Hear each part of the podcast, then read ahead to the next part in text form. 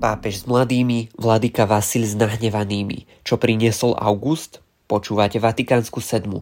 Augustový súhrn diania v kresťanskom svete od redaktora Sveta kresťanstva Pavla Rábaru. Podcastovo načítal Juraj Brezáni. Aktuálnom súhrne sa dozviete, čo dôležité sa udialo v auguste, komu kládol arcibiskup Vasil otázku, či je s pápežom alebo proti nemu a čo môže byť zaujímavé na pápežovej návšteve ďalekého Mongolska. Podobne ako v prípade prvej časti leta, aj v druhej polovici letných prázdnin nebola o udalosti v cirkevnom dianí núdza. Začiatkom augusta patril Svetovým dňom mládeže v Lisabone.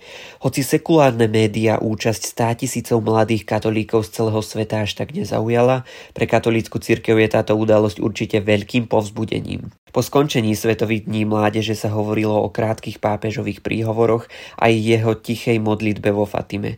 Mimochodom, práve na portugalskom pútnickom mieste sa údajne odohral zázrak, keď 16-ročná Španielka s vážnymi zrakovými problémami začala po svetom príjmaní opäť úplne vidieť. Prípad zrejme budú skúmať lekári a cirkevné autority. Za zázrak však nemožno určite považovať počet mladých, čo prišli na Svetové dni mládeže z Nemecka. Číslo 8300 predstavuje dvojnásobne menej nemeckých pútnikov ako pri predchádzajúcich dňoch mládeže na európskej pôde, teda v Krakove 2016 a Madride 2011. Nemecká účasť bola teraz veľmi nízka aj v porovnaní s inými veľkými krajinami, keď do Lisabonu prišlo približne 75 tisíc mladých zo Španielska, 65 tisíc z Talianska a 40 tisíc z Francúzska. Približne v čase, keď pápež František letel do Portugalska za mladými, jeho vyslanec, arcibiskup Cyril Vasil, smeroval do Indie. Tam ho však nečakali davy nadšených katolíkov, ale komplikovaná a nepokojná situácia v miestnej sírsko-malabarskej cirkvi. Jadro sporu, ktorý prerástol až do pouličných protestov či pálenia podobizní kardinálov, dobre vysvetlil v rozhovore pre svet kresťanstva Vladika Vasil. Ešte pred odletom do Indie naznačil, že ho nečaká prechádzka rúžovou záhradou, čo sa o pár dní aj potvrdilo. Keď chcel arcibiskup Vasil priniesť do miestnej katedrály oltárnu sviatosť, museli ho pred protestujúcimi katolíkmi chrániť moslimskí a hinduistickí policajti. To, že nešlo o žiadnu pokojnú procesiu, vidno aj na viacerých televíznych záberoch. Silným momentom bola tichá úcta, ktorú počas chvíle modlitby v katedrále prejavili hinduistickí a moslimskí policajti. Počas trojtýždňovej návštevy indickej diecézy arcibiskup Vasil v homíli upozornil rebelujúcich kňazov, že by mohli byť zbavení kňažstva pre neochotu rešpektovať rozhodnutie pápeža Františka. Ste pripravení nasledovať svätého Otca a katolícku cirkev, alebo radšej dôverujete niektorým svojim kňazom, ktorí chcú pod svojim menom zakryť osobnú neposlušnosť voči svätému Otcovi? Pýtal sa laických veriacich. Vladyka Vasil je momentálne na Slovensku, no jeho indická misia sa neskončila. Po zmienke o rebélii sa dotkníme aj zrušenej návštevy biskupa Schneidera na Slovensku. Iste, forma odboja voči rozhodnutiu pápeža a miestnych biskupov, ako sme videli v Indii, sa nedá porovnať s tým, čo u nás stvára nadácia Slovakia Christiana. Bolo však správne, že predseda KBS arcibiskup Bernard Bober poukázal na kontroverzné aktivity nadácie, najmä na kampaň proti príjmaniu nároku. Pretože jedna vec je polemizovať, prípadne aj tvrdo kritizovať v bratskej láske našich predstavených.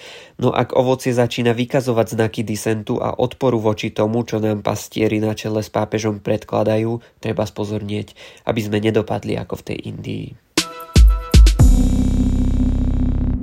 Ďalšie udalosti v skratke.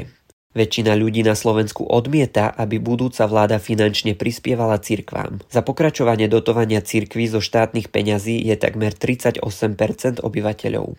Vatikánsky štátny sekretár kardinál Pietro Parolin navštíví od 14. do 16. septembra Slovensko. Príde do Bratislavy, Šaštína, Košíc a Klokočova. Pápež František pricestoval do Mongolska. Ide o historicky prvú návštevu pápeža tejto azijskej krajiny, kde žije asi 1500 katolíkov. Pápež svojimi slovami o Veľkej ruskej ríši pobúril Kiev. Príhovor mladým ruským katolíkom kritizoval aj grecko-katolícky arcibiskup Ševčuk. Dav moslimov vypálil niekoľko kostolov v Pakistane. 2000 kresťanov museli opustiť svoje domovy. Pápež František oznámil, že píše pokračovanie svojej klimatickej encykliky. Chce ju aktualizovať o aktuálne problémy. Zomrela zakladateľka komunity Čenakolo matka Elvíra. Vo veku 86 rokov zosnula vo formačnom dome komunity Čenakolo v talianskom Salúce, kde celé dielo vzniklo. O čom píšu vatikanisti? Pápež František začal svoju návštevu Mongolska, kde žije len 1450 katolíkov. Ako však píše agentúra Catholic News Agency, táto cesta môže mať geopolitické dôsledky presahujúce rámec malej krajiny prvom prejave v štátnom paláci sa pápež prihovorí nielen štátnym predstaviteľom, ale aj miestnemu diplomatickému zboru, v ktorom sú aj zástupcovia veľvyslanectiev Ruska, Číny a Severnej Kórei. Tento prejav predstavuje pre pápeža najmä príležitosť vyslať posolstvo Moskve a Pekingu.